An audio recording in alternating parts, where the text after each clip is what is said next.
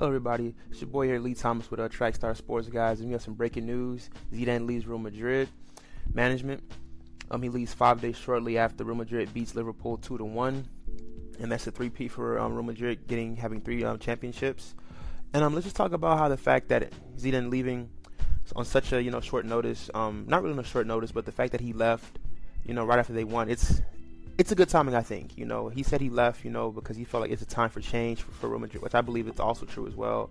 You know, CR7, you know, Rolando, you know, nobody knows if he wants to stay or wants if he wants to go. You know, he has a tax fraud thing going on right now. You know, on him owing taxes, and nobody knows where the team is going to go.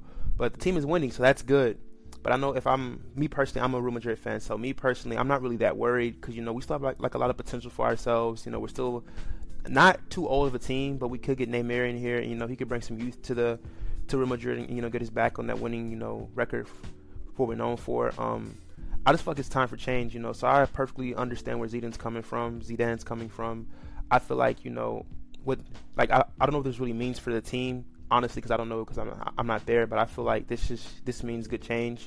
It's time for change. You know, if you look at the sports world right now, like a lot of people are retiring, stepping down. It's just a time for change. It's time for like the new guys to step up. Certain guys, you know, to step up on their teams. So um, let us know how you guys feel. Reach us back at um at Trackstar Sports. That's on Twitter, IG, Facebook. Let us know how you guys feel. Thank you guys so much. Have a blessed night. Thank you.